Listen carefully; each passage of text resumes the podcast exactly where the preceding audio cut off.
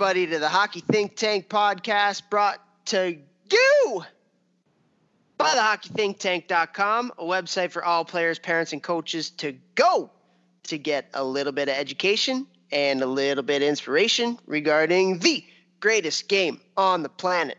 What an episode we have for you guys here today. We bring on, he is a PhD and a professor of education at Ferris State University, Brady Flachs. And what an unbelievable conversation we had with him. He is a teacher by trade, obviously. He also teaches teachers as well as a professor of education. And we always talk about how coaching hockey is not just about the hockey stuff, it's also about the teaching. And this was just such an insightful conversation and really, really excited to bring him to you. He also is a youth hockey coach. He's got four boys of his own, so he is steeped in the youth hockey culture. So this was just a really, really fun one. A lot of great information. But before we do get over to Brady, let's bring on the talent of the podcast, Jeffrey Lavecchio. Vex, what's going on today, my man? Just stoked to be alive, bro. Stoked to be alive. okay. Good for you. Me too. Dude, this podcast got me, man. It was it was I like when you think outside the box and bring on guests. Well, he he messaged you, right, saying he wanted to come on. I like when we bring on these guests that are bringing so much more to the table than just like hockey, than just X's and O's. Like I love those, but I also love these, and this was a fun one. Yeah, for sure. So yeah, he he reached out to us just kind of saying, "Hey, like I really like the stuff that you do. I'm I'm a I'm a professor. I'm, a teacher, and and so I reached back out to him. I said, "Hey, that's something we talk about all the time. I'd love to get you on." And uh, yeah, I, like again, we we say this a lot, but typically when Jeff and I get off the not phone, but get off the computer after doing this, we have a little bit of a conversation about how it went and things like that. And this one was just awesome. I mean, this conversation, I guarantee you, as the listeners, because it was the same for me and probably you too, Jeff. I mean, I was engaged the whole time like the whole time I was kind of wide-eyed and the whole time I was nodding I was I was looking at you and you were nodding as he kept just going on and on about these these amazing things that we can use with our teams and with the kids that we coach. And and it was uh, just so many different things so many different actionable items that we can use. And I think this one is going to go a long long way. I think a lot of people are going to get a lot out of this one. Yeah I, t- I totally agree. I love this. I think Adam Nicholas set this episode up the first time he came. And I know I said something about that on the podcast recording with him, but I like it's very cool to think outside the box. And I I like when we got into uh, some of the things about creativity and how to pump it up and how we can also stifle it as coaches. Um, so that was one of my favorite parts of this podcast for sure. Yeah, and I think the biggest thing for me too coming out of it was just how important it is to be prepared as a coach or as a teacher. And and being I, think Brady might have said the word intentionality 63,000 times in, the podcast but for good reason. Love it. And there's even a bunch of times he's like I know I'm saying this a lot but it's so true. And and you have it in your gym. We've talked about intention a lot on this podcast and and it's just why are you doing what you do? Why are you doing what you do? And also putting a plan in place so you can execute on the why of why you do what you do. And uh, just a lot of really neat tips when it comes to that the, the preparation side of it of what you want to be as a coach who you want to be as a coach what you want to do with your players both as a team individually. And i feel like we talked a lot about too how the planning and the preparation is is is tenfold. It's not just every day. You want to have your everyday plans, but you want to have your month long plans. You want to have your season plans. You want to regress from from uh, from the end to the beginning, and and you talk about that, and just uh, a, lot of really neat stuff. And I took a lot of notes. That's how you know it's a good one. When I see Toph writing a lot over there on the other side of the screen, like a little bunny rabbit just taking notes, I'm like, yep, this is going to be a good one. People are going to get a lot out of this one. a little bunny rabbit. That's what you remind me of when you're like, oh, I just see you, like see your eyes light up. You're like, oh, did you get a ready little pen and you start writing real quick? Yeah. Oh my gosh, uh, unreal! Yeah, no, this was uh, this was an awesome episode. I, I really really enjoyed this one. I really do think that a lot of people are gonna get a lot out of this one, and uh, it was fantastic. So um, we shouldn't waste too much time. Anything else going on in your neck of the woods here? What what do you got going on in the STL? I really want to send a massive shout out to my head coach from the last two years, Mike Barra. He just accepted a position with the Sioux City Musketeers in the USHL, and uh, there's no one more deserving of going into the best junior league in North America and for sure the United States uh, uh, than, than Bears. Like this guy did it all for organization, for the teams that I coached with him. You talk about preparedness. This guy had plans on plans on plans. Like he knew from day one what we were doing in month one, month two, month three. Probably had his practice plan set out for August, like in January the year before. Like this guy just is obsessed with hockey, loves hockey, loves helping his players get better. Uh, there's no one more deserving, so I'm extremely excited for him, and I know he listens to the podcast. So congrats, Bears. Yeah, that's awesome. And I think it's just a, a, testament to, we've talked about this. I get so many texts and messages and calls from, from younger men and women who want to get into the game. And, and I think the biggest thing is, is, is he built a relationship with Sioux City from doing a good job. And he did a great job with the St. Louis kid. He did kids. He did a great job as a scout. And when you do good work, you get rewarded typically. And, um, you know, some people just based on where they live and their circumstances have to grind a little bit more than others. Um, but the fact that he did the job that he did and he was rewarded with a full time position with a USHL team, and and it's a great USHL team. Luke Strand there is the head coach, and, and he's been been there for a bit, but he's he's been a great coach at a lot of different places that he's been. So um, just an awesome opportunity and and just further evidence. Just do a great job, put everything you have into what you do as as a coach, and you never know where it can take you. I mean that those words couldn't be more true because I'm not kidding you. Like my first year being retired from playing and coming back and seeing how hard he was working, like I'm not gonna lie, there were times where I was like, dude, you're you're doing too good of a job. Like I loved it. I was obsessed with it. I was like, you like I don't know how you can do this good of a job and put this much time into youth hockey. Like I I, I said it from like after a week work with him, I was like, "You're not going to be here long. We're losing you. This organization is going to lose you. Like you belong at the next level. There's no doubt about it." Um, so you know, he that whole like dress for the job you want, you know, type of thing, intention. Like, yeah, he's working with midgets, and now he's in the USHL. You know, the best junior league in in the U.S. So. Uh, he, he deserves it, and like you said, you, you put everything into it if it's something you want. Yeah, Absolutely. And it reminds me actually of, and I just brought it up on my phone too. So I tweeted out a video of Paul Maurice talking about Jansen Harkins, who basically willed his way onto the yep. Winnipeg Jets lineup. And it's uh, the, the tweet itself, in terms of the amount of people that interacted with is the biggest one that I've ever done. And it was that good of a speech. And basically, he talks about Jansen Harkins, who had zero opportunity of making the team. And because of his work ethic and because of his play, uh, he, he ended up playing in the playoffs for the Winnipeg Jets. And I wanted to actually read. Uh, so Mike McKenzie, who is now the head coach and general manager of the Kitchener Rangers in the OHL, we had him on in the early stages of our podcast. He might be in the first maybe 20 25 that we did maybe even before that and uh, he actually told a story that i wanted to read because i think it goes along really well with this and he had a story about paul maurice and so if you'll indulge me, Jeffrey, mind if I, I read shall. this little thread? I so shall. Mike McKenzie, and and he's done an incredible job up in Kitchener, and uh, his dad's Bob McKenzie, so uh, certainly has some some pretty good hockey bloodlines, and and uh, so he says, seeing this clip go viral, and he's talking about the Maurice clip, uh, talking about Jansen Harkins. He says it reminded me of an exit meeting I had with Paul Maurice, where he hit me with some serious truth, but also taught me one of the most valuable lessons I've ever learned in hockey here is the story. It was my first year of pro hockey, and I was attending the NHL rookie tournament in Traverse City as a free agent. At this point in my career, I had already figured out working hard was important to be noticed, especially as a free agent, and to be honest, a very average player drink of water. uh, I, I had a pretty good tournament, and much to my surprise, was invited to the Hurricanes main camp. For me, this was my quote unquote made it moment. I knew deep down I wasn't good enough to play in the NHL, but to attend an NHL camp and to be on the same ice as guys like Eric Staal was such an honor. Once being a bit starstruck wore off, I knew I had to do everything I possibly could to try and get to a single exhibition game.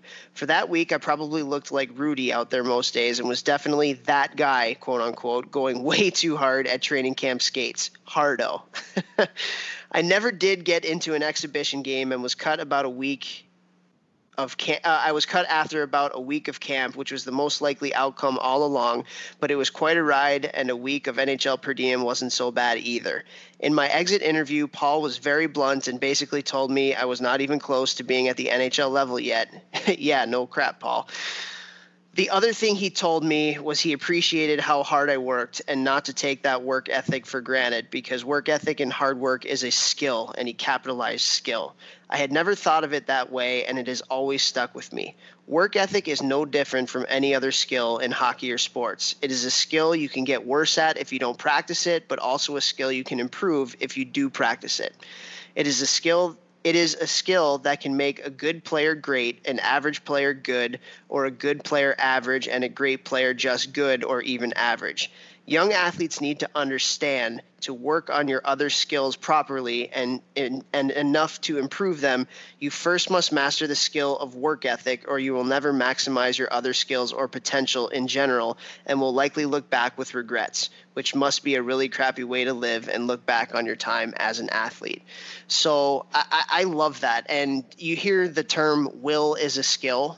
I think that's something you hear in, in hockey uh, especially about guys like Jansen Harkins and, and Mike and, and a lot of people who maybe not had, maybe didn't have the talent getting up, but they just kind of willed their way. And it is. I think everything is a habit, and nothing is either like you have it or you don't. I feel like almost everything in our lives is on a spectrum that you can get better at or you can get worse at based on the way that you choose to act on those things every day. So if you choose to work hard day after day after day, it's a skill that's going to become a habit and then you can will your way into things. If it's something that's inconsistent, then that's just all you're going to be because those are the types of habits that you're not going to get. And I just thought that was a great story from Mike McKenzie, who is somebody very, very high up in the hockey world, head coach of the Kitchener Rangers in the OHL. If you haven't listened to the podcast that we did with him, go back episode something and uh, and listen to it. It was one of the early ones, and uh, I just thought it was a really cool story. I wanted to share as you were talking about uh, Coach Bear there.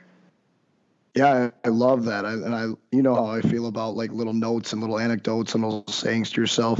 Will is a skill. I think that's a big one. And, you know, I think that mental toughness and will needs to be practiced. You need to put yourself in hard situations and practicing your will and mental toughness is something that we all need to constantly be working on.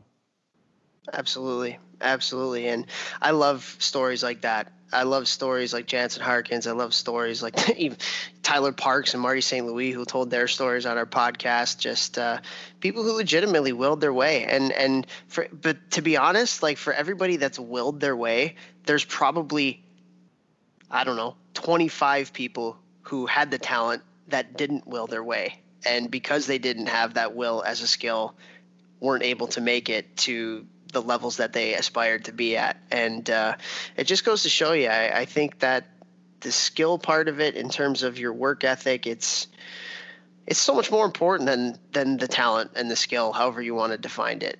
Because I mean, I played in the East Coast League, I played in the Central Hockey League.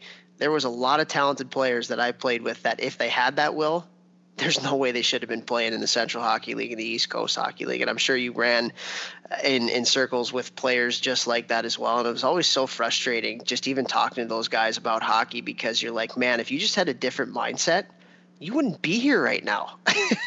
you would be somewhere way better, waking making much more money. Um, but those people, they typically choose to make excuses, and it was somebody else's fault that they're not in the AHL or they're not in the NHL or not at a higher level, whatever that level is. And uh, that always just used to frustrate me as a five foot four player, just being like, look in the freaking mirror. you know, you've been blessed with some amazing things. Quit, quit blaming everybody else for the reason why you're on a line with me.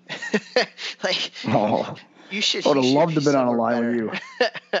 Yeah, playing no, in the I mean, playing in the Central Hockey League or the East Coast Hockey yeah. League. That's what I mean. yeah, those, yeah, one hundred percent. And you know, I think that's the biggest reason we started this podcast is try and help people learn how to not have those regrets, and because uh, they're going to look back and regret, you know, not having that will to, to go with whatever their their talents are or whatever they've acquired. So, you know, I mean, I, I just always goes back to that. You don't want to be that guy or girl on the bar stool and they're 30 years old looking back, being like, I wish I would have. I wish I would have. So you got to build that will up and learn how to push yourself. Absolutely, man. And uh, actually, this was a fantastic episode to talk to the coaches about how you can put kids in situations where they can build that will, they can build that skill. And uh, we talk about it's, I, I, love talking about the creativity part of it. And it's interesting talking about the creativity and how much like adversity and making kids fail is a part to teaching creativity. And uh, I don't know, just really, really cool episode. And before we get over to Brady, though, just have a few things. Uh, number one, I have a big thank you. So, our conference that we're doing, uh, on August 19th, 7 p.m. to 10 p.m., our, our Back to Hockey conference that Jeff and I are both going to be speaking at. We also have some other amazing speakers that almost all of them have been on our podcast Brian Kane, Alyssa Gagliardi, uh, Pearl Nuremberg, who's a nutritionist, and Matt Calderoni, a resilience coach. I mean, there's going to be so many great, great actionable things that you can take from our speakers at this conference that you'll be able to use in your season next year,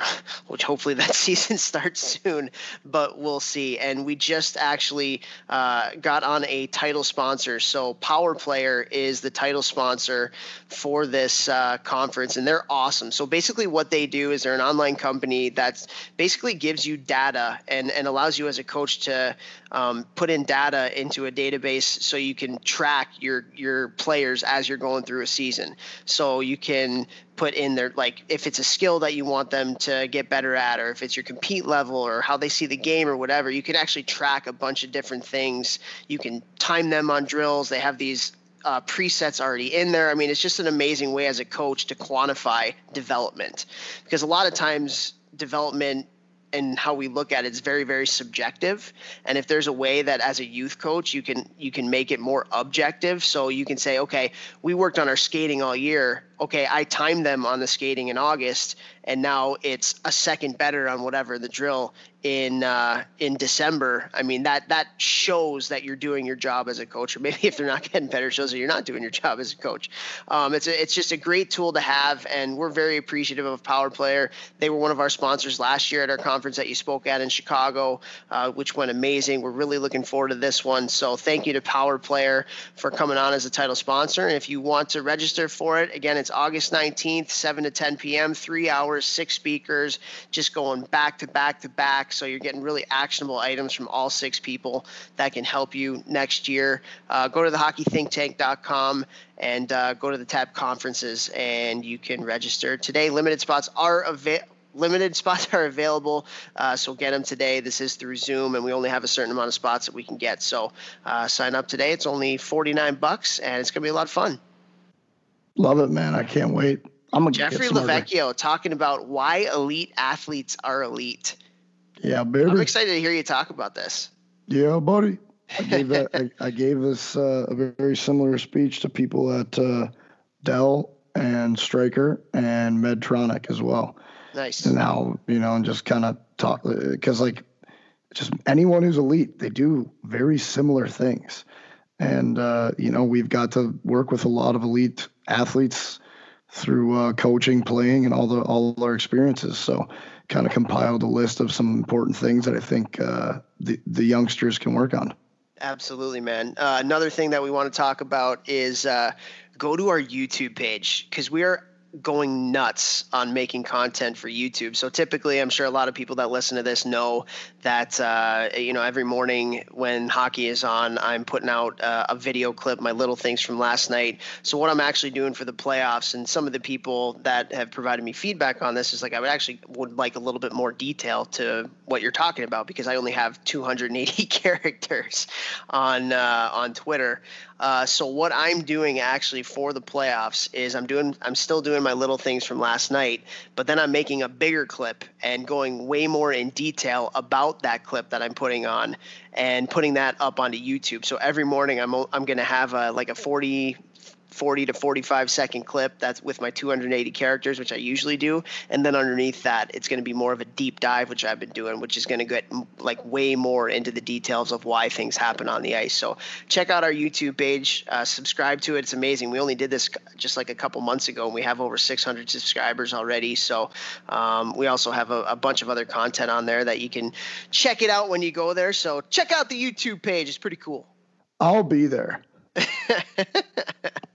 I like it. I like it. Uh, another thing I do want to talk about too is uh, so a lot of people have been signing up lately for our vault. So our vault, it's kind of like our, uh, we, are calling it our access to our experts, access to our vault of information, and it's our subscription site that we have through the Hockey Think Tank, and it's accessed at thehockeythinktank.com, and you get access to our conferences. Our conference last year, you'll get access to our conference this year. Uh, a lot of different little skill breakdowns. We have drills from 20 plus Division One coaches. Um, so there's a drill share going on. And uh, one of the things that we have on there as well is you get access to our live webinars with our Hockey Think Tank team. And so Mike Garman, who's an assistant coach with the Chicago Steel, uh, and he's in charge of their goalies, he did one today on how to get a really good goals against average without making saves. And it was a really awesome conversation and, and presentation, and not just about like making saves as a goalie, but the other little intangibles that help you to keep the puck out of your net. So stuff like communication with your defense, uh, your puck play, covering pucks, um, you know, blocking passes with your stick, just all these little intricacies that goalies can do, not necessarily making the saves, but can help you out keeping the puck out of the net. It was a really, really cool one. And so we have some awesome speakers uh, that are going through those. You can you can get access to them through the live webinars and ask them questions on the webinars, but then also we video or we record them and we put it up on the site. So if you're not able to make it, so we have all this awesome, uh, awesome uh, content that is on this website through the subscription. So go to access.thehockeythinktank.com and uh, subscribe to that today. It's, you can do a monthly subscription, you can do a yearly subscription, and I uh, encourage everybody if you're loving the stuff that we're doing, just for uh, a pretty small price, you can get in even a little bit more. And uh, Jeff, I know you're subscribed and you love it right? I am subscribed. You are correct. and I do love it. You are correct doubly. Good stuff, man. All right. Well, uh, let's say our thank yous and then let's head it over to Brady because this was a fantastic conversation. I just want to thank uh, GELSTX, title sponsor, GEL, STX.com. That is gelsticks.com for weighted training aids. You can use their golf gel sticks, hockey gel sticks, lacrosse gel sticks. They're all unbelievable. Uh, I have both in the gym, and the boys love using them. Mess around with them. We use them on the ice, off the ice. Also, want to say thank you to TrainHeroic, where I have my programs up online. the easiest, cleanest training app in the game by far, but uh, truly love their partnership and uh, their help getting out all my programs during COVID and everything and moving forward what I'll be doing with their platform. So thank you to them as well. Good stuff. And as always, thank you to all our listeners. You guys are so loyal, and we so appreciate your support for what we're doing here to try to make the hockey world a, a more positive and better place. And through the parent and coach and player education, and, and through the guests that we're able to bring on here, uh, we, we learn so much, and hopefully you guys do too. And you keep tuning in, you keep providing us with feedback, uh, whether it's you know just through social media, whether it's through sharing us with your groups, whether it's uh, on iTunes or Apple Podcasts where you're giving us ratings or shooting us reviews. I mean, that's stuff. It, it, means the world to us, and we thank you so much for being along on this ride. And, and you guys are going to absolutely love this one uh, with associate professor and a PhD in education at Ferris State University. So, without further ado, here we go with Brady Flachs.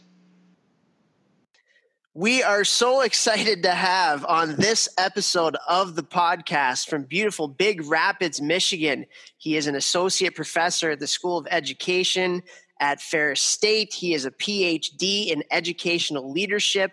And we are really, really excited to talk some teaching, talk some coaching with Brady Flachs. So, Brady, how are we doing today?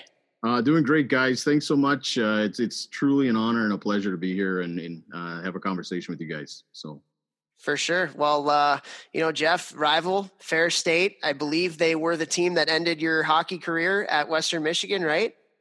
They were in Ferris. I have to say, so of all the places that I've either played or coached, I I think the rink at Ferris State is probably the hardest place to win as a as an away team. Would you?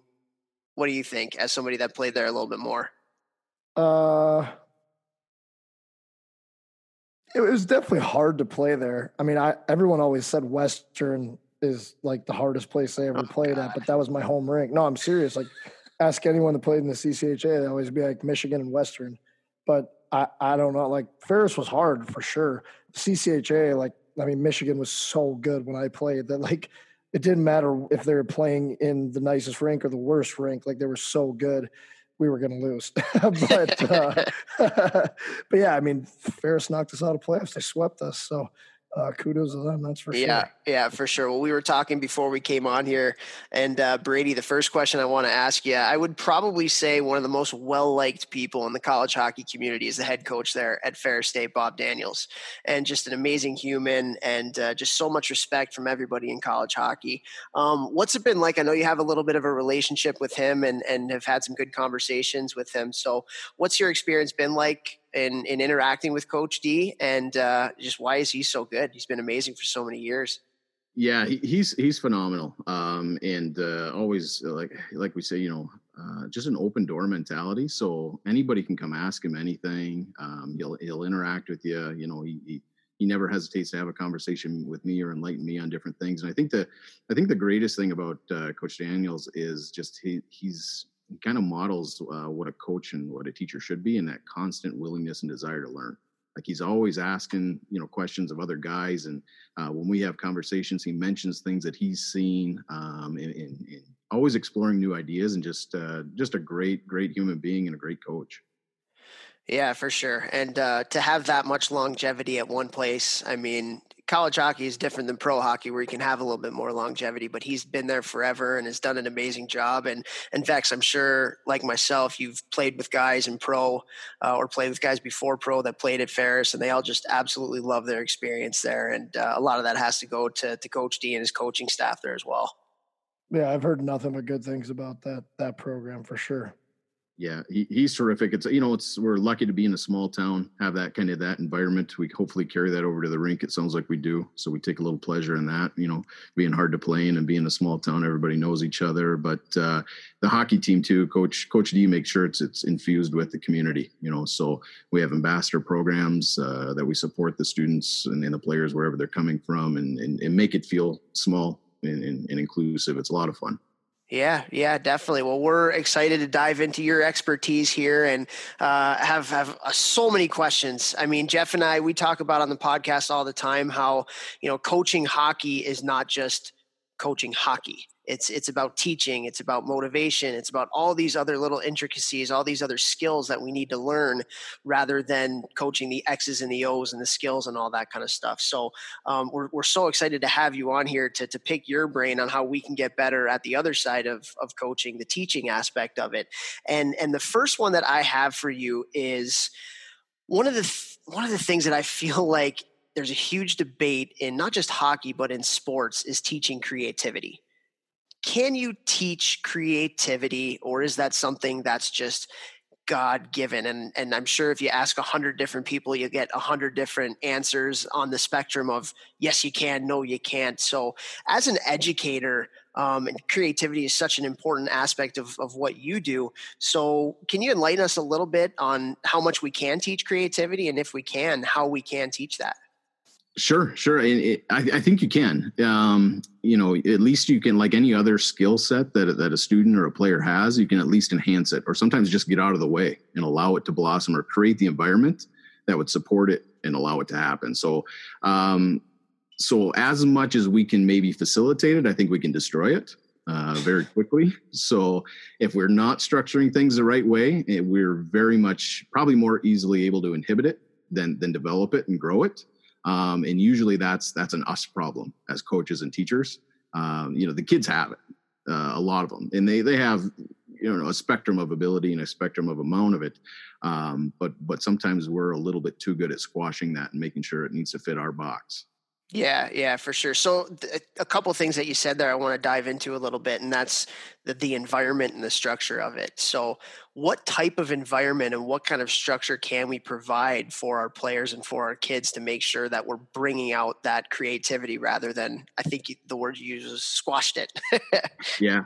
Well, well, I think you know one of the biggest concepts that uh, that I'm interested in or want to bring forward is just the intentionality um, you know education i think to relate it to coaching and, and very similar is one of those fields that uh, it's it's unique in which most people have had 12 or 13 years of lived experience in it and and they're not an educator. But through through going to school playing on teams we get to see educators coaches in good way bad ways and sometimes you know we, we think we know it and we think we know how to do that when really there's so much more that goes on behind the scenes that people probably can appreciate. Um, because they don't get to see it. They don't know how that works. So so there's a lot of intentionality that coaches uh, and definitely teachers have to have. So creating those environments and really not having it happenstance but really thinking about how do i create an environment whether it be for students or hockey players to be able to to invoke their creativity. How do i empower them um, and maybe remove some barriers? And sometimes that's a little bit hard because we have to let go of control a little bit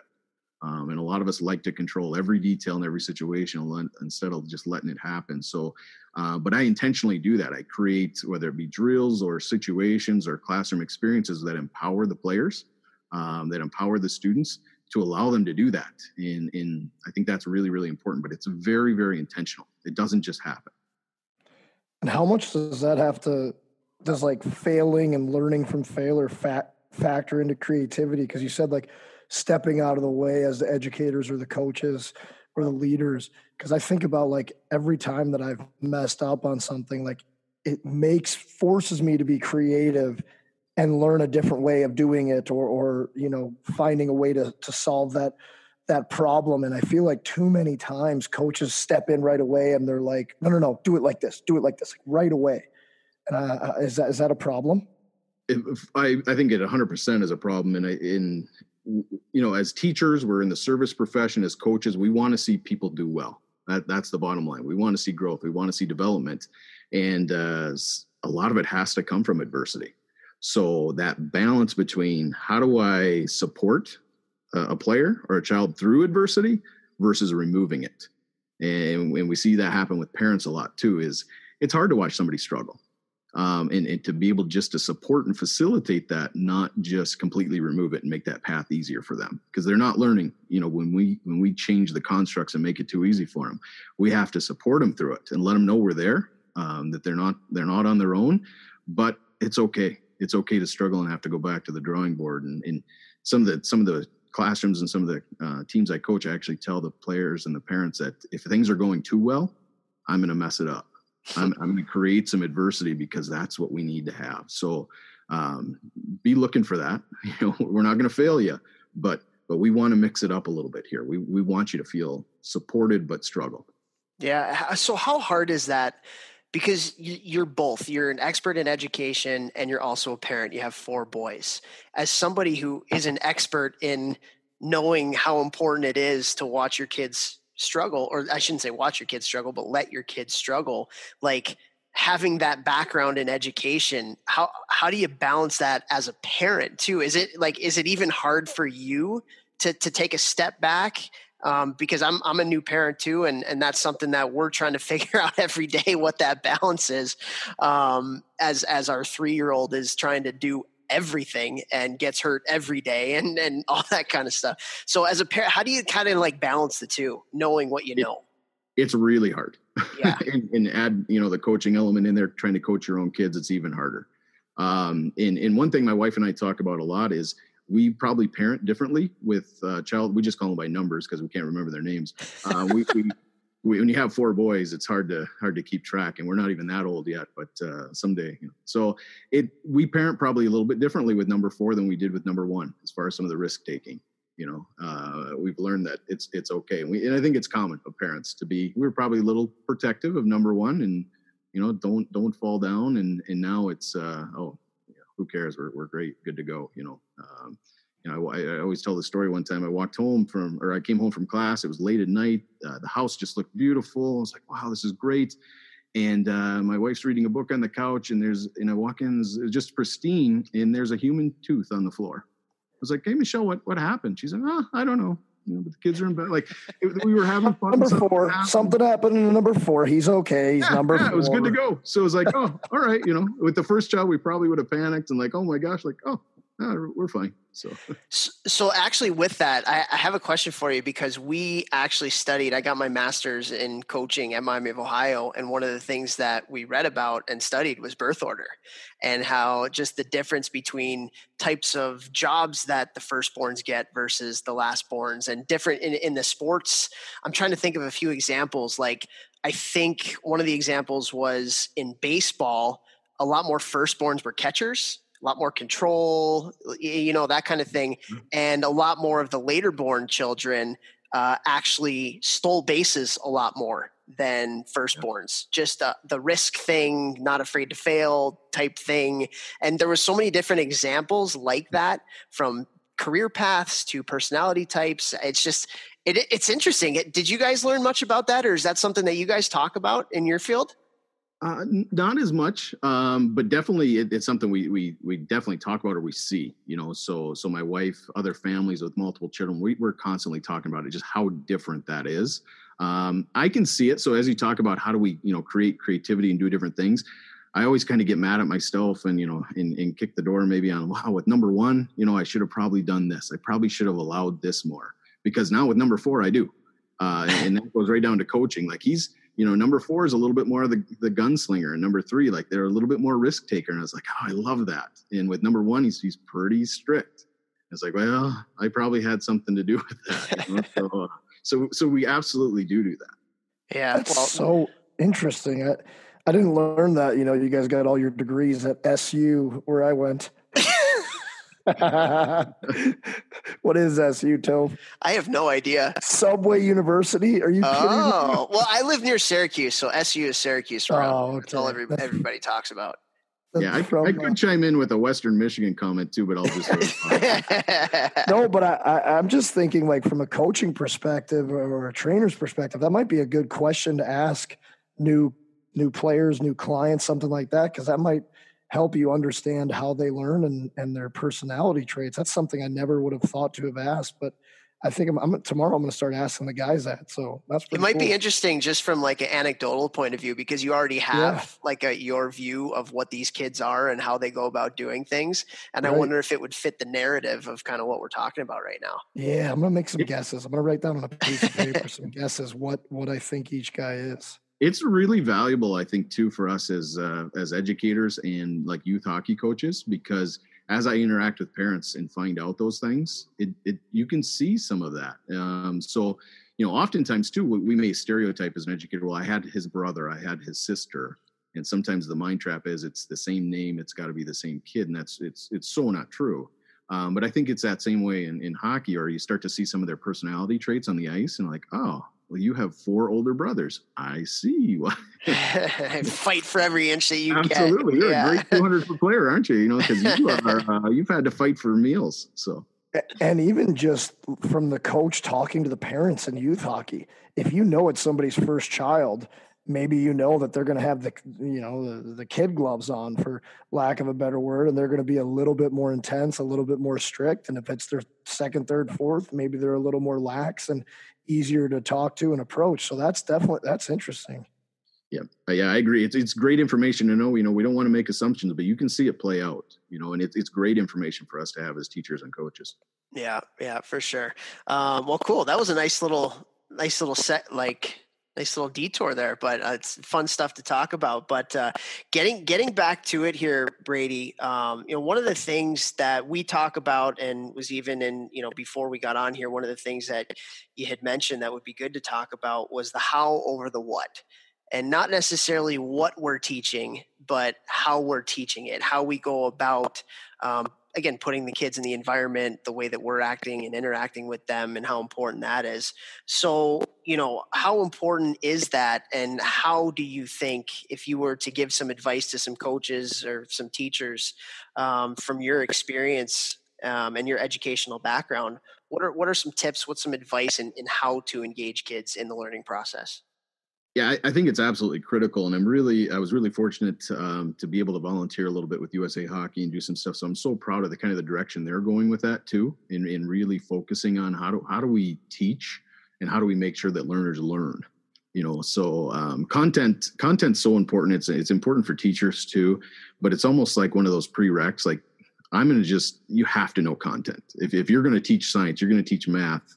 I'm just going to assume you you already know it really really well now let's focus on how do we make sure we're we're delivering that and facilitating those experiences uh, for our players and for our students um, so the how for me um, is is equally or, or, definitely more important than than the what um, there's great content out there there's great videos you guys do a great job i know you do some specific what type stuff too and it's phenomenal um, but but really focusing on the how is is is so important because um, as I said before, I, the teacher the coach is is really in charge of all of those constructs. There's an inten- intentionality with how they design everything.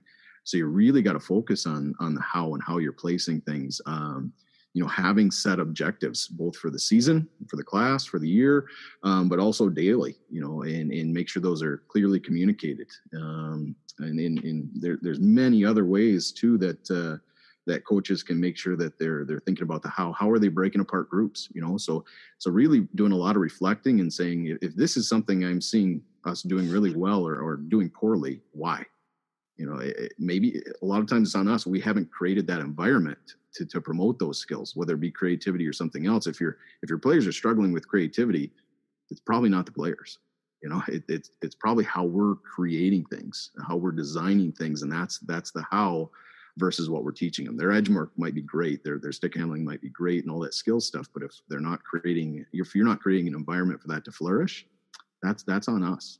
Yeah, for sure. And uh, so my, as we spoke about before, my my sister is a special education teacher, and I talk about some of this stuff with her all the time. And it seems like there's a big push in the education field for kind of like student led learning, where as the teacher you have to be adaptable and as the teacher you kind of have to take certain cues from the students or the players and then um, you know provide them with an environment or tasks or whatever it may be to you know i don't know if it's let them flourish with their strengths or whatever it is but is that something that you guys talk about is that something that's big in, in what you're teaching right now is being more student led rather than like top down teacher kind of like yeah preaching Ab- absolutely. I can, you know, the the days of the sit and get are, are just gone. You know, uh, players, uh, students, they just don't pay attention to that. It doesn't it doesn't anchor them. It doesn't spark their their enthusiasm to want to learn. So, in in for for good reason. You know, when we're engaged in something, when we're doing something, we're we're active in it. We are more willing to to learn from it, more able to learn from it. So it, it's definitely switched. Um, you know, in in in just kids are different, societies different, things like that. So there there is a, a need for that as well.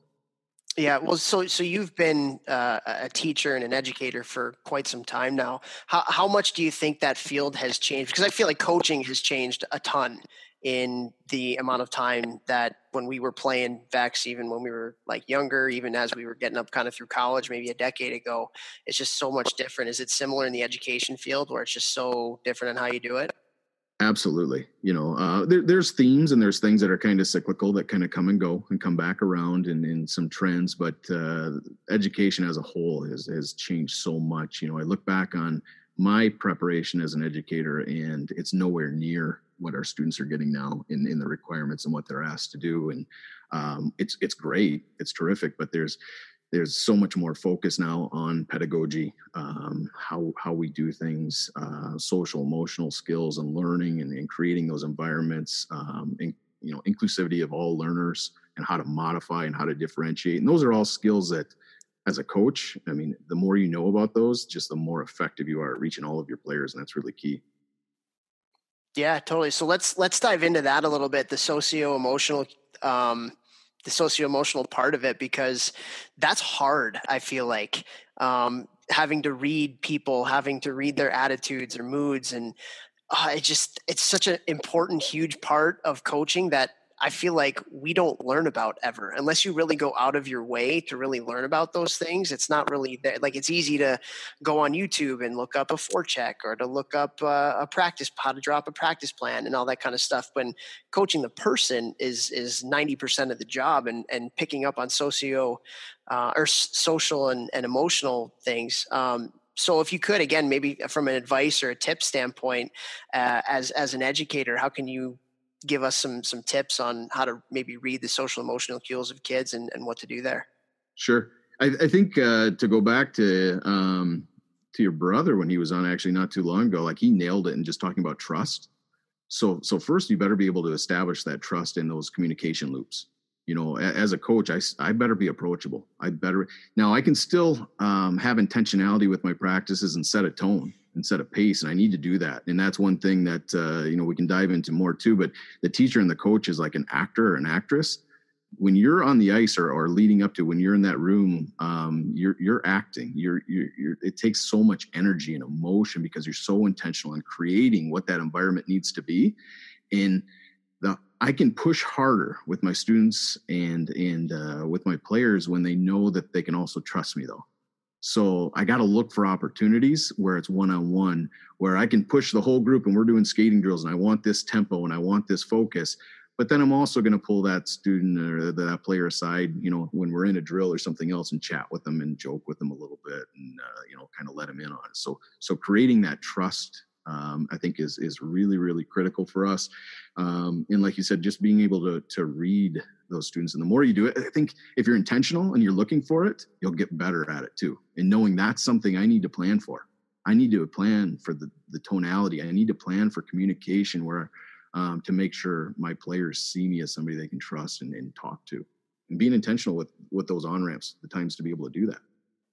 Very cool. Very cool. One of the things that I've been talking a lot about in terms of coaching and, and exactly what you're saying and building that trust is, is humanizing and, and as a coach, being a human being and not a coach. And it's almost like the more your your players or your students kind of get to know you and you get more humanized to them where you're not just like Mr. Flachs or Mr. Lavecchio. You're you're like another person that they they they know. And I'm not saying that you have to be their friend or you know anything like that. But I, I feel like the more human you are, the more your players think you're a human and, and a regular person that has strengths and weaknesses and good days and bad days and, and all of that. And the more approachable, vulnerable you are, I think that goes a long way. Would you like what would you kind of say to that? I totally agree, and I think, I, unfortunately, I've had I'm continued to learn that lesson. I had to learn it the hard way. So me too. Uh, yeah, I think all of us as coaches, especially yeah. the way we grew up, where it wasn't like that. It was a top down. Everybody is the same, and and all that kind of stuff. That's it's it's how we grew up. That's what how we learned. yeah, I, my first probably eight to ten years of coaching, I think I coached as a player who couldn't play anymore you know so so really passionate about the game and doing these all and, and real hard on things. And and i you know I had to take a little break there because i think i was wearing players out a little bit and it was like what what really is my focus? Um, and i need to be approachable. I need to be human. So i had to take a step back and go you know i got to invest in those individuals. And and really the key is they can learn so much more and become so much better when i empower them and when i'm really focused on their advancement versus just being good at the game. You know having an expectation of yourself that's higher than you ever thought it could be you know in in executing that going through some adversity. But as soon as i started to focus on those elements versus maybe some of the content and some of the the skill specific stuff it was amazing. And, and those are the things you remember. You remember players coming up to you who uh, you know uh, we're, we're going through some rough times or, or just thought more of themselves and they go on to achieve things and, and, and it carries over to life and it's so critical. So um, it, it's big stuff that we're doing when we do that when we when we make ourselves a little vulnerable too. Yeah yeah for sure. I always felt like and and and the more i coach the, the older i get and the more i interact with the kids i feel like one of my biggest wins in terms of how we were able to develop kids is like if that kid had more confidence at the end of the year than they did at the beginning of the year.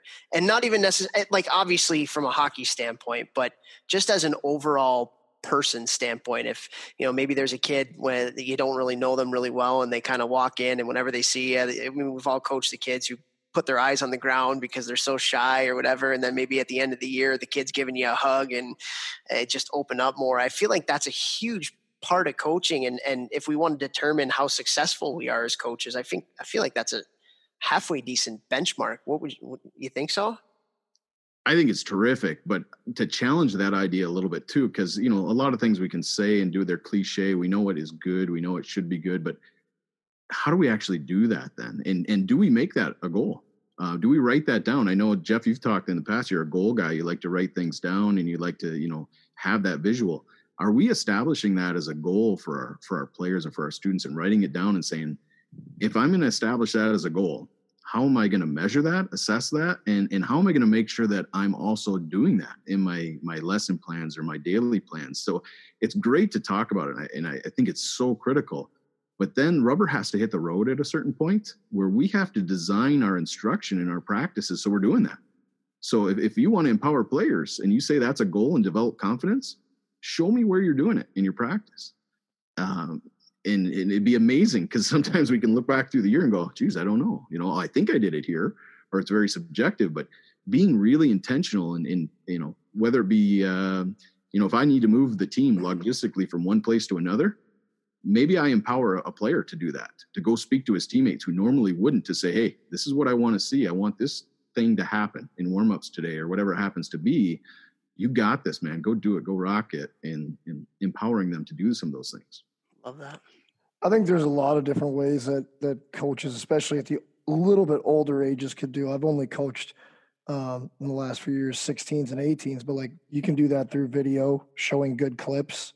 You know, uh, the way that that my head coach and I kind of worked out the practices. he basically did everything. And I would just float around the ice and I would notice a guy, you know, doing something right or doing something wrong. And I'd, I'd be, he was the, the, the macro and I was the micro and I would go up to different players and say, "Hey, like I see that you're focusing on shooting and stride every time. Like, I just watched you score two out of five last week. You scored zero out of five. Or hey, that doesn't look like you know we can we can tighten it up. And then when they do, then sh- telling them, hey, like how much better did that feel? You just beat the goalie, or you just did this, or you just did that. So every practice, like we had the macro, and then we had the assistant coaches being a little more micro focused. And you can't give someone confidence you can help them see that they're doing a good job, which confidence from realizing that they are. And, uh, you know, I think that's just something that I've always tried to do. And I've had a lot of success in helping people see the good things that they are doing, which, you know, in turn gives them self confidence. Yeah, I, I think that's huge, and I, and I applaud you for doing that and taking on that role. And I think that's another piece where we have to be intentional as coaches and have those conversations. So you know if, if the head guy is running that that drill that situation knowing my role maybe modifies a little bit. Now i got to be the cool part is it's a great time to build some one-on-one right? And, and, to reach some of those players. And so as they're coming back in line i'm there giving them some positive feedback but also maybe maybe asking them a little bit so you know why why'd you make that decision there I'm not saying it was bad. Just what'd you read? What'd you do? And empower them, you know, that way too. And it's a great way to have communication with them and know I'm not coming down on them. I'm supporting them. I'm building them up, telling them some great stuff. So, um, you know, I, I, get the pleasure of coaching high school hockey as well with with Jeff Blashill's brother actually at, at Ferris. So we have a great time there. And you know, a lot of time he's he's the voice, and I get to kind of support it. And it's it's a blast to be in a different role than than the head coach of a team or the or the leader of the instruction in a classroom. That's awesome. I think the other thing that that does too, when you have you know specific roles, but then when you kind of switch it up a little bit, maybe as the head coach you do a little bit more one on one. I think that's good for for professional development for coaches too, because you have I've worked for for coaches that you know, assistant coaches don't run any of the drills or blow the whistles and they're just kind of doing one thing. And then I've worked for coaches who the assistant coaches are, you know, in charge of the pace of practice at certain points and they have to be the more macro. And I think when you can do all of those things, I think those are just really good skills for a coach, even a teacher to, to have to be able to be a little bit more well rounded um, as you're moving up through. Yeah, I agree, and it's it's so hard if if you're the leader or that uh, of that practice or the head coach to to do all of it because, like I said, you're on stage, you're acting, you have to create the pace, the intentionality that you want that practice or that that lesson to have, and to have that and, and to work with your assistant coaches or your co-teachers to say today you take the lead. This is what it's going to look like. It also gives you as an opportunity as a as a coach to step back and maybe do some assessment because sometimes we're so focused on on that macro and some of the other things i get to individually watch a certain thing with a player with a student or you know kind of see am i seeing their progression? So it gives us a chance to step back which is really healthy too yeah, yeah, that's awesome. Well, you, you mentioned the word intentionality a lot so far, and, and I think Jeff is the most excited I've ever seen him because that's one of his favorite words as well. Intention. I believe you have it up in your your gym, and uh, one of the things that I think you guys have in common, and two, in terms of your preparation for what you're doing, is uh, you know Brady beforehand when we kind of discussed some of the things that we wanted to talk about. You talked about using a backwards design on a season or even like a daily planning level, and I know that's something that Jeff. You talk about regression you know always going back and and building from from behind um, so if you can uh, brady just talk a little bit about what you mean by kind of using a backwards design and then uh, i'm just going to let you two talk because i know this is something that that you two both really enjoy yeah well i, I think that the easiest way probably for uh, for me to explain is to take it back to my family again you know with the four boys um, i won't share my grocery bill but uh, when, when buying groceries, when doing meal prep with all four of them skating and stuff like that, um, having intentionality in the groceries we buy is a big deal. So the kids get to pick a meal, you know. So Monday night you're in charge. What are we going to have? And then you buy your grocery list based on that. You know what's going to happen. So we're not sitting around on a Monday before practice going, "What should we make?" You know, nothing's nothing's thought out. Nothing's ready to go. What are we doing? Um, it just takes a little pressure off. It's nice to have our, you know. So so uh, bear with me, I guess, while while I make meal comments here. But uh, uh, it, it, it's the Getting same. Hungry. Yeah, it's the same thing with with planning. Uh, you know, our practices and in in what we hope to see um, as, from a developmental standpoint, uh, social, emotional, physical, those types of things. Really starting with the end in mind. Where do I want this group of players to be or students to be by the end of this whole thing? Um, and you build backwards from that and, and know that it's a process. You know, it, it's not going to happen overnight. Sometimes we get trapped like, man, I went to a tournament this weekend. I noticed, you know, uh, boy, our angling really, it was bad. It was brutal. So uh, the knee jerk reaction as a coach is, well, everything's angling this week, you know, and it's and we can derail ourselves and maybe and alter our focus from where it should be. Um, it's important to have those things, and that's formative feedback and assessment we use. But uh, knowing where we're going um, and building from there, I think, is really really critical. Love that. I, I, think the same way in terms of the gym. Uh, I look at a pyramid. You know, you start at the top, and that's the peak date. So for NHL guys, usually around September 15th, that's when training camp is. And then you just work backwards down the pyramid. At the top, it's what do I need them to be able to do on, and what kind of shape and what weight and whatever uh, at the top of the pyramid. And then you slide on a on an angle back down to the start date and you break it up in sections. Okay, this section will do this. It'll be this many weeks. This section, this section. We need off weeks. And uh, at the bottom of the pyramid, it's obviously wider. So usually you're working on more basic skills, and that's probably goes for any sports schooling or in the gym with what I do. And as you get towards the top of the pyramid, you narrow your focus more and more to whatever that ultimate goal or whatever you're peaking, quote unquote, for um, at the top of the pyramid. Yep. I agree. It keeps us balanced too, so we don't uh, we don't try to jump to that peak too quick and forget about some of those foundational skills, like you mentioned. Like we we got to build that foundation first. So if I if I just get preoccupied with this end result, um, and I don't do all the little steps to get there, uh, it, it's not going to happen. You know, it's that process. So I think that's really really important in in how we practice plan, how we we uh, lesson plan, and making sure we're we're sticking to those concepts and building that foundation first, and then advancing it. One hundred percent. Toph, I got to tell you the story because I don't think I've told this on the podcast. As one of the most ridiculous things I've ever done. But uh, remember Dave Krisky, who I went to school with? Absolutely. Great, Great man. man, absolute beauty. So after freshman year, he was like, obviously like you know Vex, you're a savage. Like I'm gonna stay by you all of summer. I'm training next to you. Like you, uh, here's you, here's me. You know, here's you, Chris Farley. Uh, yeah, I like, got he's that. Like, he's like, I'm gonna be right. Were you guys living you. in a van down by the river? no, but we were living in the same apartment. Um, but yeah, he's like, whatever you do, I'm gonna do. Like I, I, you know, whatever. And so, like within the first week, like I just he's a great man, but I thought he was a little bit mentally weaker as far as pushing through like those hard things. And so I said to him, I whispered in his ear one day, we are doing some upper body exercise. I remember exactly where we were standing in the gym. And uh, I, his girlfriend at the time's name was Tila. And I was like, I whispered in his ear, I'm like, if you quit, someone's going to shoot Tila in the head. And yes, this is so ridiculous. However, however, like if you think like he got through every set the rest of the day the rest of the day, every set. I was like, I'm not kidding. Pretend someone has a gun to her head. And if you drop that weight, she's going to die. And I know this is so ridiculous. So don't say this to your kids, but obviously you could take this to, to like a lower extreme. And he was laughing and stuff. But I was like, no, seriously, pretend. He did everything that day he had to do. And so we'd always laugh about it, but he'd always bring it back. And that flipped that switch of intention. When you do something, you're doing it to do it right, to do it well, to do it 100%. And if you don't have that intention behind it or that meaning or that reason why, you know, you're not going to be able to do it as well as as good as fast like whatever your your goal is whatever the action is you're trying to get so like that's when i really realized how important intention is uh, with everything you do and like that kind of shaped like how i do things obviously i don't tell everyone pretend your mom's gonna die but i have said things weird before to, get, to get a little bit extra out of the boys oh you're a beauty that's hilarious. it worked. That I mean, that brings up a good point though, because I mean, we've talked about it a lot, and and uh, Brady, I'd love to get your kind of point of view on it too. But the the whole "what's your why" thing, I mean, it's it's everything.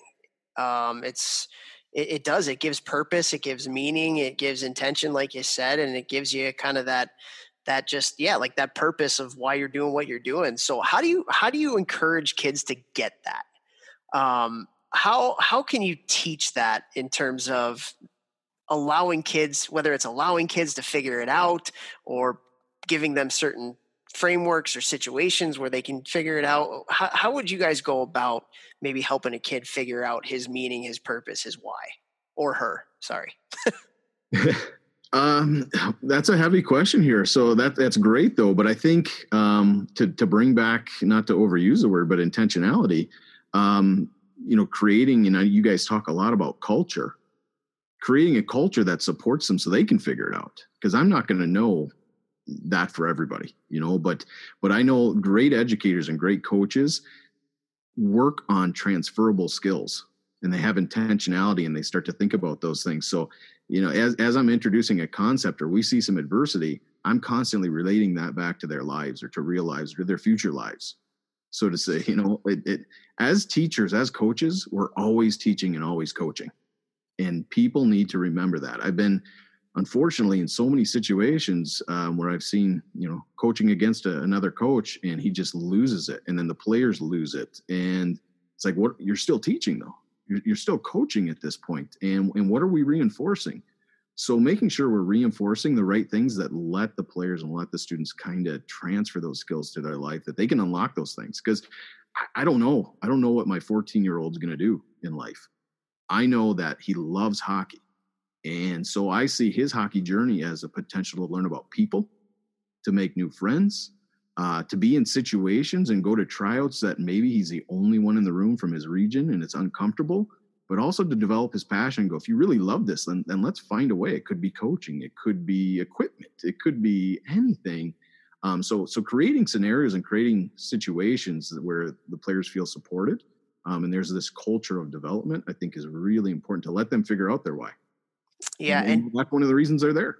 Yeah, and do you think that playing multiple sports and giving kids the opportunity to do different things is a big part of that too because it's like it's almost like when we talk about the recruiting process of choosing the school that you want to go to and this was something that we would do at cornell it's like we don't think you should visit one school because then that's all you know and then if you visit other schools let's say you, you take four or five different visits then you know v- much more that that's the place that I want to go to. And it, kind of similar with sports, where it's like, okay, if I only know one sport, then how can you really get that passionate in it because you haven't had these other experiences as well. So, do you think there, there's a lot of merit? I know we talk about so many different things when it comes to sports specialization versus letting kids play multiple sports, but do you think that that's a big part of it too in terms of letting the kids figure out their why? Absolutely, I think it's I think it's uh, one of those things that's once again critical. Um, you know, to be able to be in new situations and to to experience different things. I always I always struggle with the, the kid that said, "Well, I'm just going to do this. I'm just going to focus on this because I'm good at it." Yeah, you are, but uh, if you like, what, do you like competition? Is that hopefully what drives you, not just being good at something? Like I love to compete. You know, we we had rival. You guys all probably had rival schools. Well, man, if I could play four sports against that school and beat them in every single one, I would love that. Like, like that's what I want out of an athlete. Like, man, I, I I don't know how to play tennis, but if I get to play against those guys, I'll learn you know, I, I, that that drive, that compete, and I think uh, they learn that by playing different sports. I think they also learn to appreciate, you know, the sport they are good at and maybe their role. And I and I love to see a, a player, a student who has maybe a niche, but then also has to take a different role on a different team because you learn how to be a leader maybe over here, but followership is just as important, and you get to learn how to do that over there, and uh, to know that yeah, you know, you're not the best at this and you're going to have to work through this and i think that's there's so much you can benefit from you know later in life and those those transferable skills. Yeah totally totally for sure. Um, yeah we, i mean we talk about so many different things when it comes to the sports specialization versus the uh, just how bad it is and all the research coming out and everything. But yeah it's it's interesting from from your point of view from as an educator too even going even deeper into it. Um, I, I, love that. Um, i want to i want to shift gears a little bit here though um, because one of the things that jeff and i do talk about a lot and and you have it and we talked a little bit about it before we even got on here and that's communication. And it goes a little bit to the the how versus the what type of stuff and and just communication is everything. I feel like every every like problem or every issue within a team or within a company or whatever it always just stems from bad communication. And things aren't clear. Um, so as as an educator um, if you're teaching coaches or you're teaching teachers about specific ways that are that are positive in terms of communication and how to communicate with your students or your players what would some tips maybe be that we can use well, I, I, totally agree once again on the communication, the importance of it. I think it's one of those weird things that uh, we all do it. And I think we, once again, we all think we know a little bit about it, but are we really identifying the areas that we can improve on it uh, and, and do things differently? And that's, that's completely different than just kind of acknowledging like, yeah, it's a big deal. Um, I think oftentimes I do this myself as a coach is uh, I don't create enough like on ramps or feedback loops to make sure I'm getting the information from parents, from players. It's a very, it can be a very top down and we're all crunched with time and we're trying to get our ice time in and our practice time and stuff like that, that we don't create enough opportunity to hear what's going on and just be a great listener in that situation because our, our parents and our players you know whether you agree with parents or not they're they're still experts in their child you know we still have to and should be listening to them because they can clue us in on a lot of things you know just like we talked about maybe with birth order. A lot of things that maybe we didn't consider or something that's going on with that kid in life. So creating uh, opportunities creating those those feedback loops which we're both listening and and giving input. So some of the some of the greatest coaches that uh, my kids have been on are, are, updating the team all the time on what is our focus right now? What are we doing? What is this intentionality? What are the objectives that we're working on what are you seeing out of your players but also receiving the information too. And uh, you have to create that. It's not just going to happen. We're, we're too busy. There's too much stuff going on. Um, so you have to create those scenarios by you know, purposely scheduling them and doing those things yeah, I mean, it's so in the intentionality. So, how do you create those feedback loops? I think, I guess, go. I guess the the question is kind of going both ways. Like, what are some great ways that you can create those feedback loops from yourself as the coach or the teacher to the student or the player, but also the other way in being intentional about it? Yeah, so, so I think like scheduling, just like I said, you know, you have to actually manually go in and say, I'm gonna I'm gonna meet with parents one on one or do these kind of things, or I'm gonna have schedule these player meetings. Um, looking for opportunities to to ask those players before practice, after practice, how it went, and get feedback that way. So you have to be constantly soliciting feedback, I guess, and communication. Um, but being also like we, I know we've overused it, but intentional and scheduling. I, I don't know a better way to do it besides making sure I'm communicating what my expectations are, but I'm also getting that information from from parents and from players. So I think sometimes we don't do enough justice to our coaches and we we just assume that they maybe know what's going on or how we're feeling as a parent or as a player and we, we need to tell them we need to fill them in and that's not to say we're soft or anything you know um, we need to fill coaches in so they can we can empower them to work with situations that are going on for sure, and that's that's a two way street too, because I feel like the coaches have to provide an environment where they're approachable, where the kids do feel like they can open the door. Um, I feel like that feedback loop going the other way from the player to the coach, ninety percent of that is just opening the door to the coach's room, and once you're in there, then it's easy.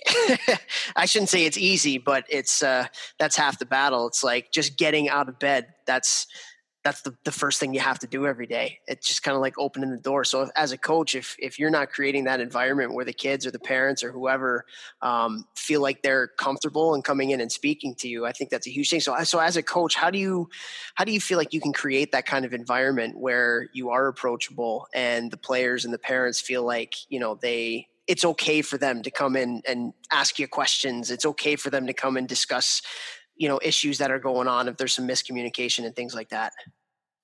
Yeah I, you have to create it like you say and i think part of it's our demeanor you know part of it's uh, if we present ourselves um, like coach daniels like someone who's constantly wanting to learn and, and having those those meaningful conversations uh, with parents with players but i think also too having the difficult ones.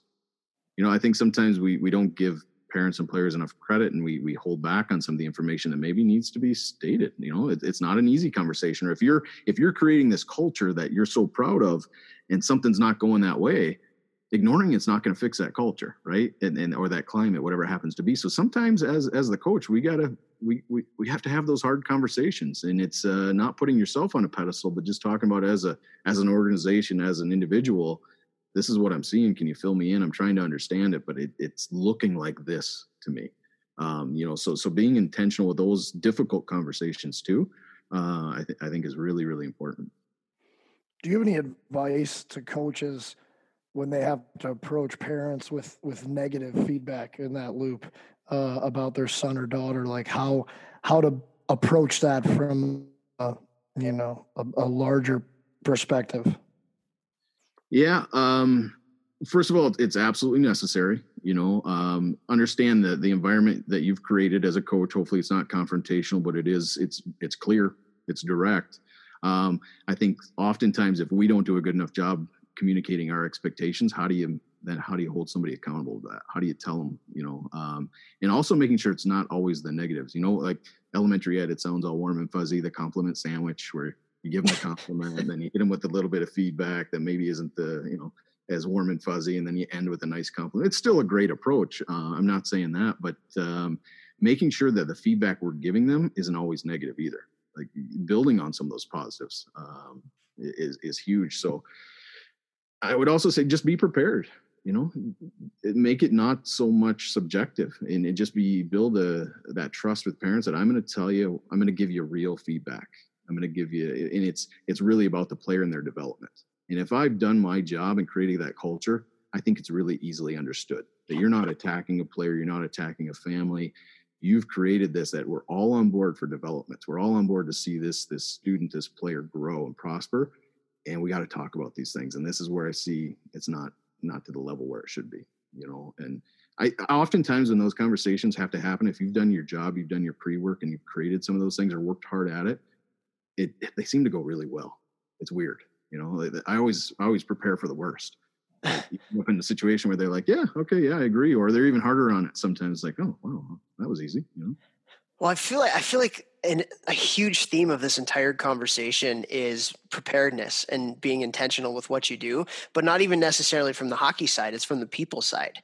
So being intentional and being prepared to to handle the, the people side of coaching whether it's the conversations whether it's the you know the, the different tones and the demeanors and and scheduling out when to talk to different people and things like that. I just i feel like the best coaches do that but it goes back to it too like you can't just hope problems away and you can't just hope a culture happens.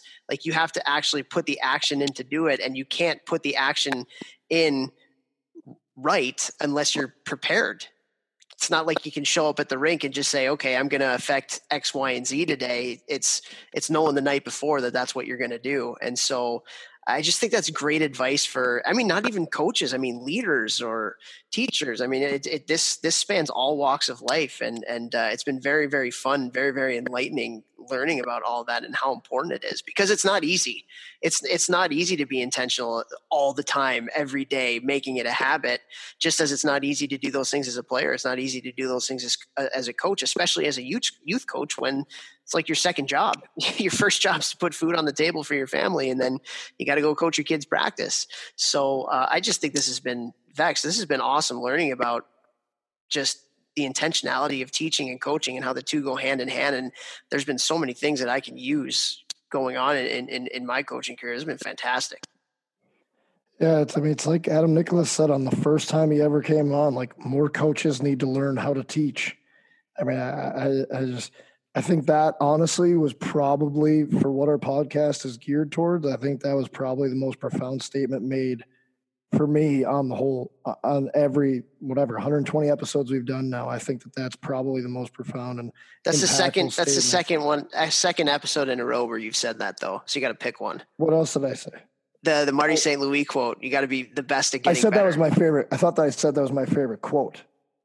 This is the most profound like like thing we can learn. Ah, got it. Okay. Because I think probably coaches are listening to this more than than anyone. I would assume. And so, uh, you know, if you can't get your message across, doesn't matter how good the message is. Yeah, yeah, for sure. Well, Brady, I, I, got one more question for you, and this is an interesting one.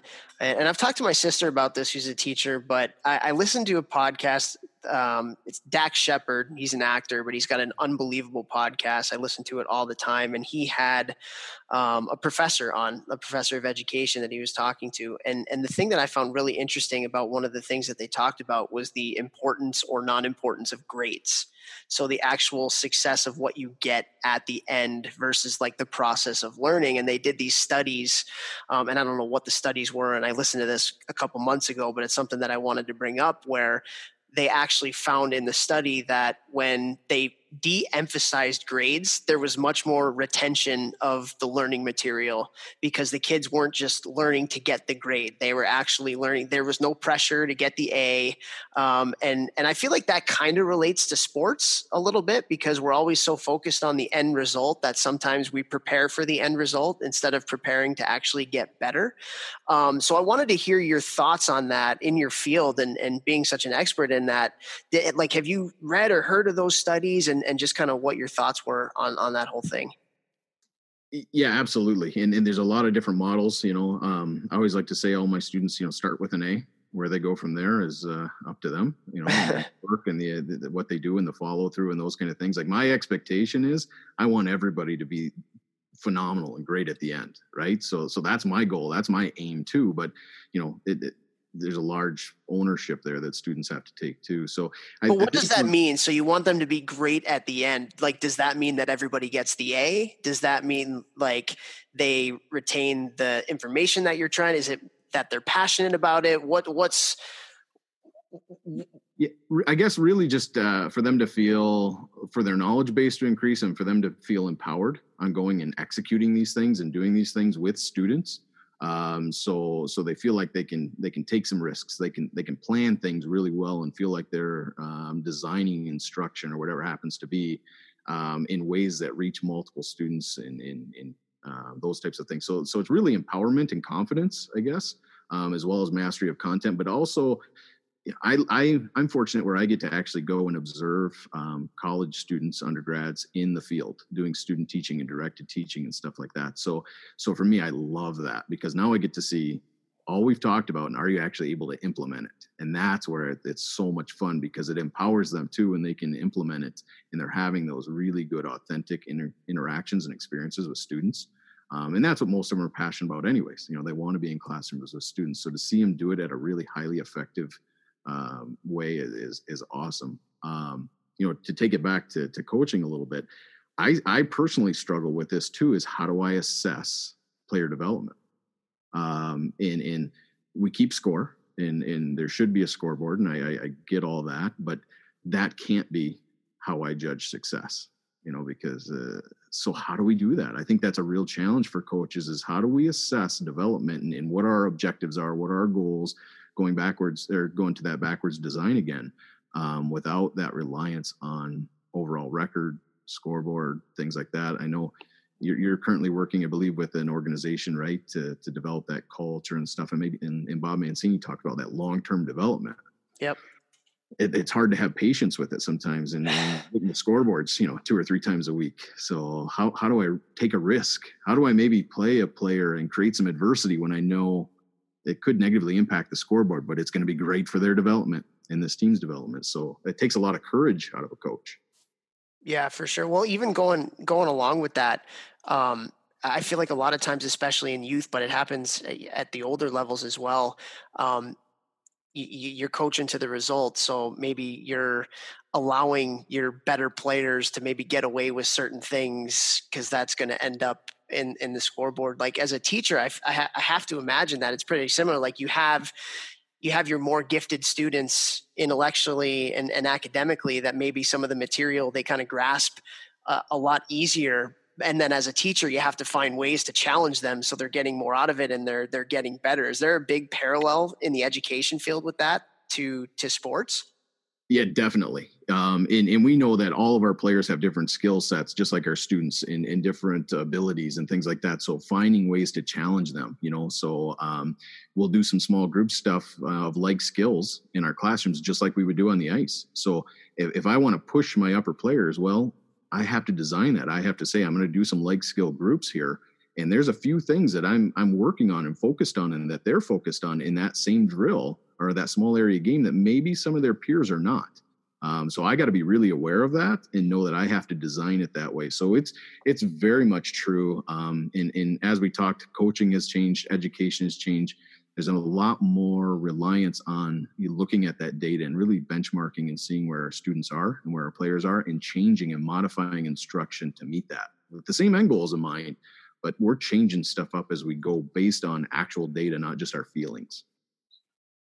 Yeah, how how would you go about maybe because so we have our back to hockey conference coming up um, in a couple weeks, and our title sponsor for it is actually this company called Power Player, and they're a, an internet based company that actually helps coaches kind of quantify different things during the year, and and there's you do some tests at the beginning of the year, and hopefully you're better at the end of the year. But other other way, and it's fantastic. That's why I wanted them to be the title sponsor, and it's it's awesome. Um, are there other ways or what are some ways that you can because everybody wants to see results everybody wants to see quantifiable data especially the parents you know it's like i want to know and how can you tell me that my kid got better from September to March or however long your your hockey season is. So what are some ways that we can quantify things so we can actually maybe see some benchmarks um, from a developmental standpoint rather than just like the ranking of your team or the score of the game at the end of the year and things like that actual development. Well i think the first step is having really clearly and well defined goals and objectives that so we can measure against them because i think sometimes it's it's a little bit too subjective and we're just like well we all want to be great hockey players and great people. That's great you know i, I agree but what does that look like? What does that mean um, so we've actually done some of that benchmarking data as well, where you assess students or, or, players in these eight skills at the beginning of the year and then February, and, and kind of use that data. And it's it's it's really good.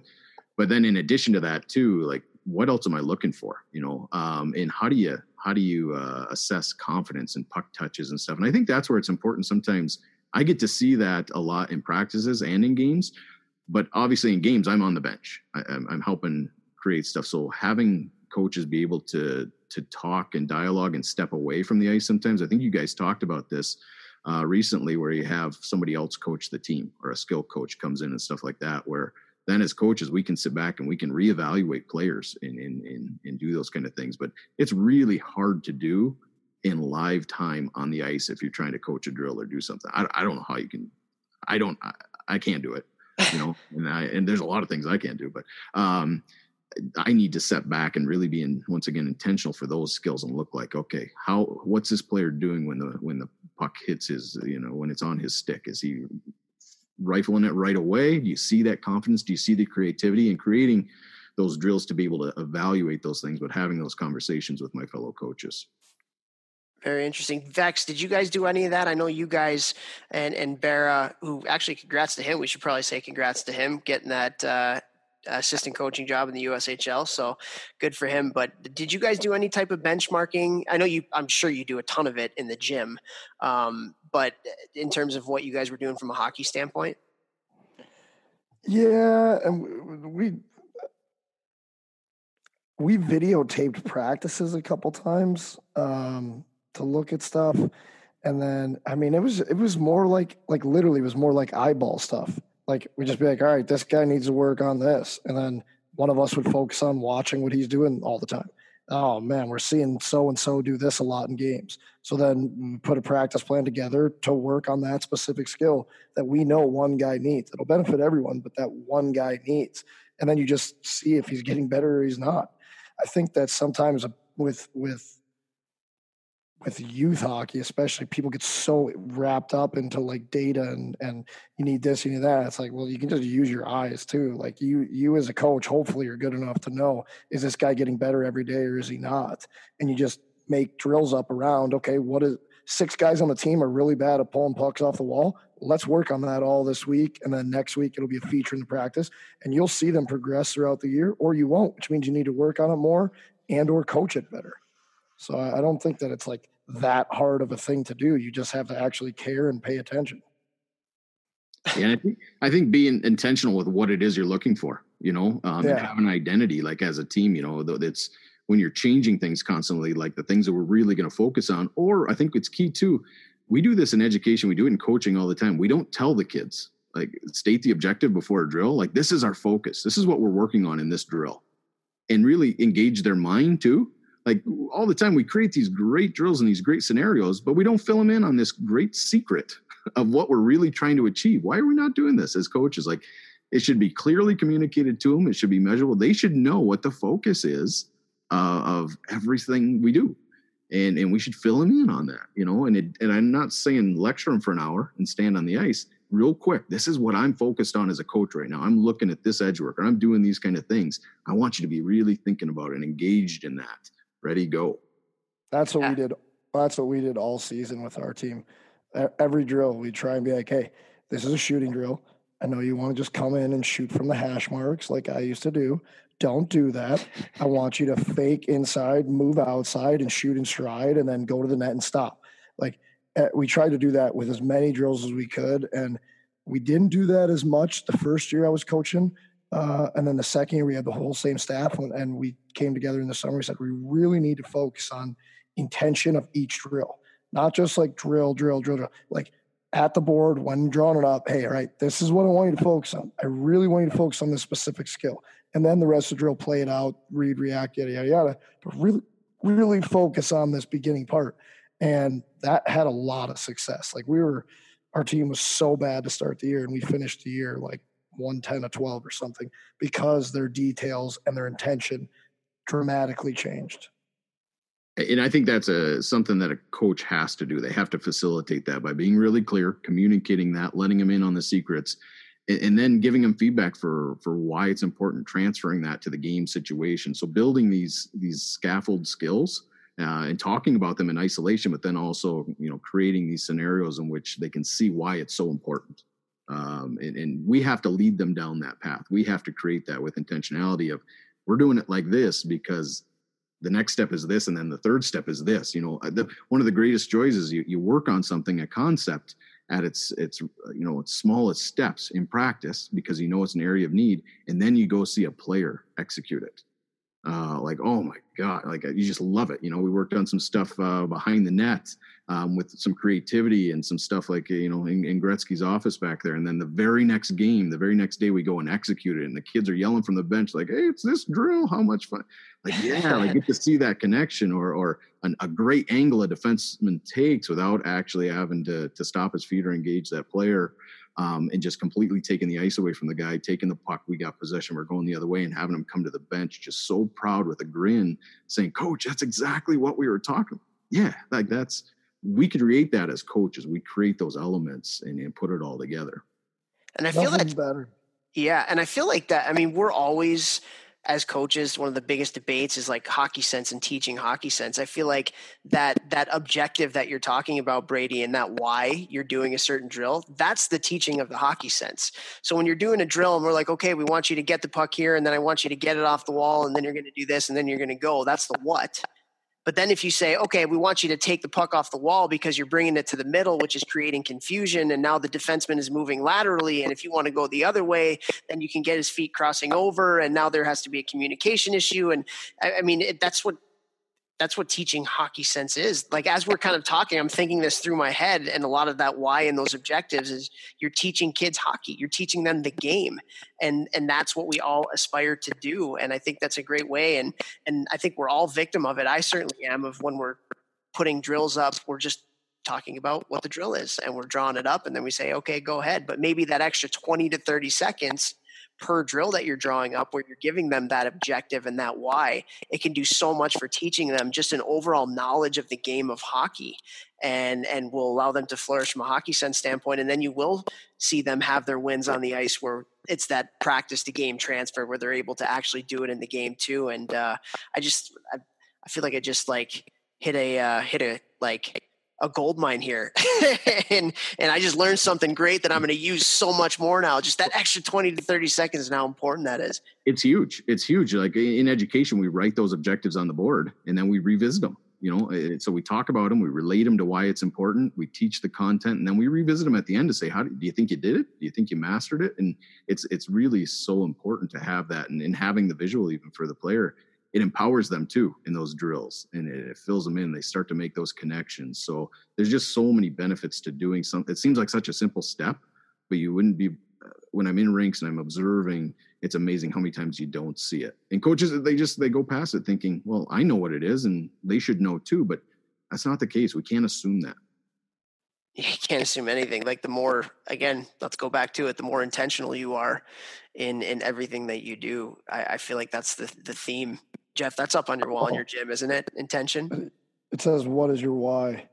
Yeah. Which is thinking about you know why you're doing something intention, but like you can if you think about it from this way, if you over focus on intention for each drill, nothing really bad happens unless you talk for 10 minutes instead of you know one minute but if you under focus on intention like that really like that's a pretty big swing right there. So i would rather err on the side of being like hey like really looking for this maybe even demonstrate it rather than hey here's the drill go do it. And then you you're not getting out of it what you want to get out of it from a team from a from an individual from a, a, a hockey sense standpoint. I think it's a, a, a massive disservice and that's why as toph and i have talked about I hate the fast, fast, fast, fast, fast practice. Uh, unless you're pros, like maybe D1, maybe like you know. You oh no, you do a lot of coaching and teaching in D1. You do a lot of coaching and teaching in pros too. Yeah, I, know, I think that's. But like, but like, you, you don't. You, if it's a 40 minute practice, most coaches are ripping through it, and everyone knows why and what you're doing. So you don't read, Yeah. But at the at the youth level, you you should over exaggerate that why are you doing everything? Because most of the kids don't know why. Yeah, yeah, I agree. And I need to know why, because I need to know what I'm looking for, you know, because part of my responsibility as a coach is then to make modifications uh, or drill enhancers or things like this. So I got to plan them ahead of time because my expectation, what I think is developmentally appropriate for my team right now is this. All of a sudden we get to that drill and I realize, wait a minute, we're, we're not there or we're beyond it.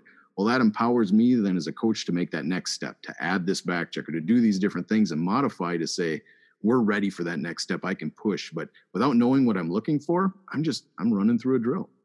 Yeah. Well, how important do you think that is as a as a teacher and as an educator? Um, one of the things that we've started to talk about a lot is adaptability. And as a as a professor, as a teacher, a lot of times you're going to go into a classroom with your plan. We've talked about how important that plan is. Sometimes that plan doesn't work, and sometimes we have to be adaptable as a coach, as an educator to, you know, changing things up on the fly and and giving our kids what they need at, at that certain moment. So how I don't want to say like how do you plan to be adaptable? Because I almost feel like that's an oxymoron, but like how important is that adaptability piece of it? And and just even like how important is it to to really evaluate what's going on at a certain time so you can be adaptable if things aren't aren't going how you want them to I, I think we absolutely do plan and prepare to be adaptable you know and, and part of that setting that target and knowing what we're looking for um, so that we know we can identify when it isn't happening or it is happening um, so so i think we actually we, we do prepare for that and we prepare for those modifications um, which which is really really important and it empowers us as coaches. So um, those, those are those are situations which you know the more you do of it do it um, it's great but also if you have it really well defined you know what it is and you know how to build those steps and we're not wasting our time. Uh, you know we're using that very purposefully even if it means we got to take two steps back here. There's, there's no sense in just running through this thing because it's on my paper.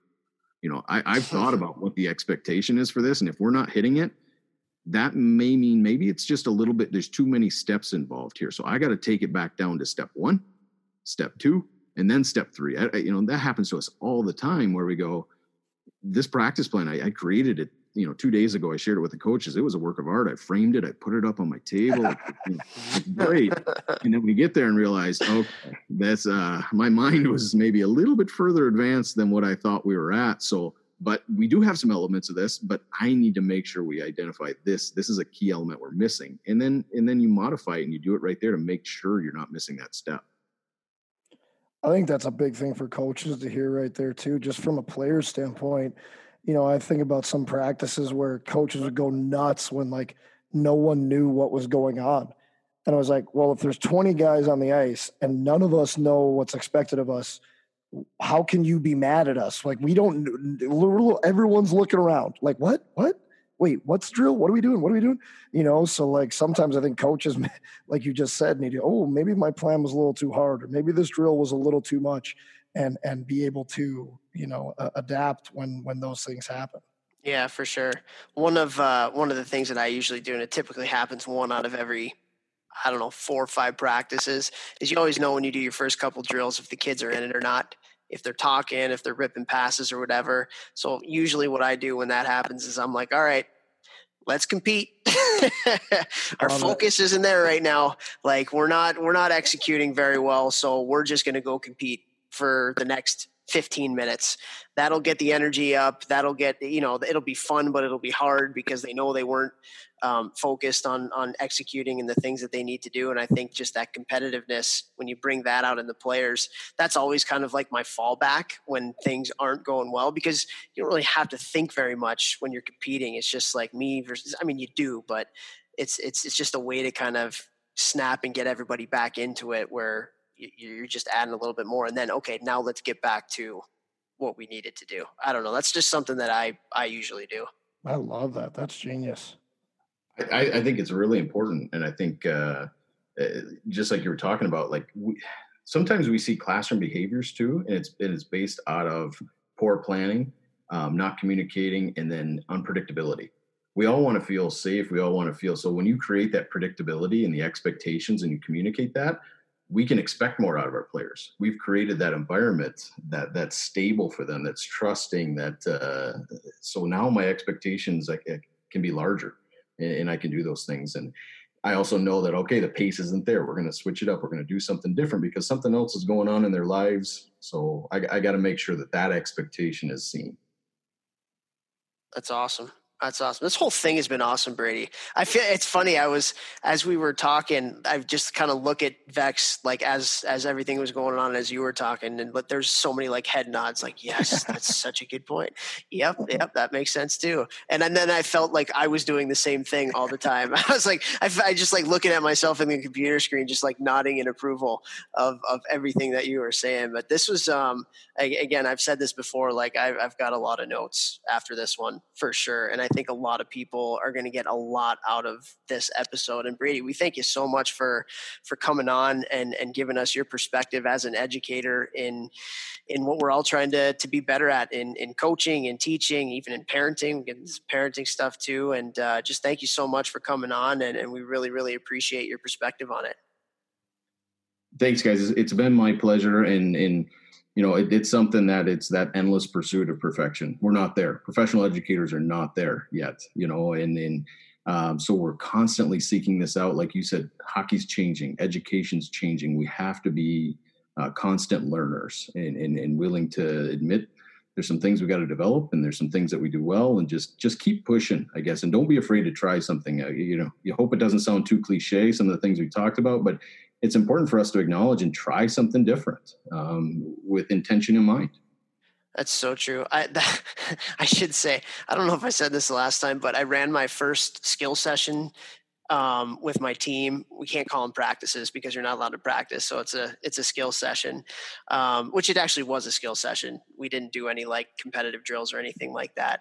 But it was my first time running a practice in like a year and a half and it's also COVID. So like you can't play small area games and you have to social distance. And it was literally the worst practice I think I've ever led in my entire life. It was so bad, but I got a, a, few things out of it. But it's true. I mean, even as coaches, we we encourage our just like what you're talking about. We encourage our kids to fail and how it's important. And I think as coaches, we need to step outside our comfort zone and, and learn a little bit too. So, um, but Brady, this has been this has been awesome. We really appreciate your time and uh, enjoy your time in in the summertime in Big Rapids there. And and for everybody listening, Brady's got his backyard behind him right now uh, it's like a picture of, of the wintertime, and you have the sickest outdoor backyard rink I think I've ever seen. So let's get to wintertime quickly.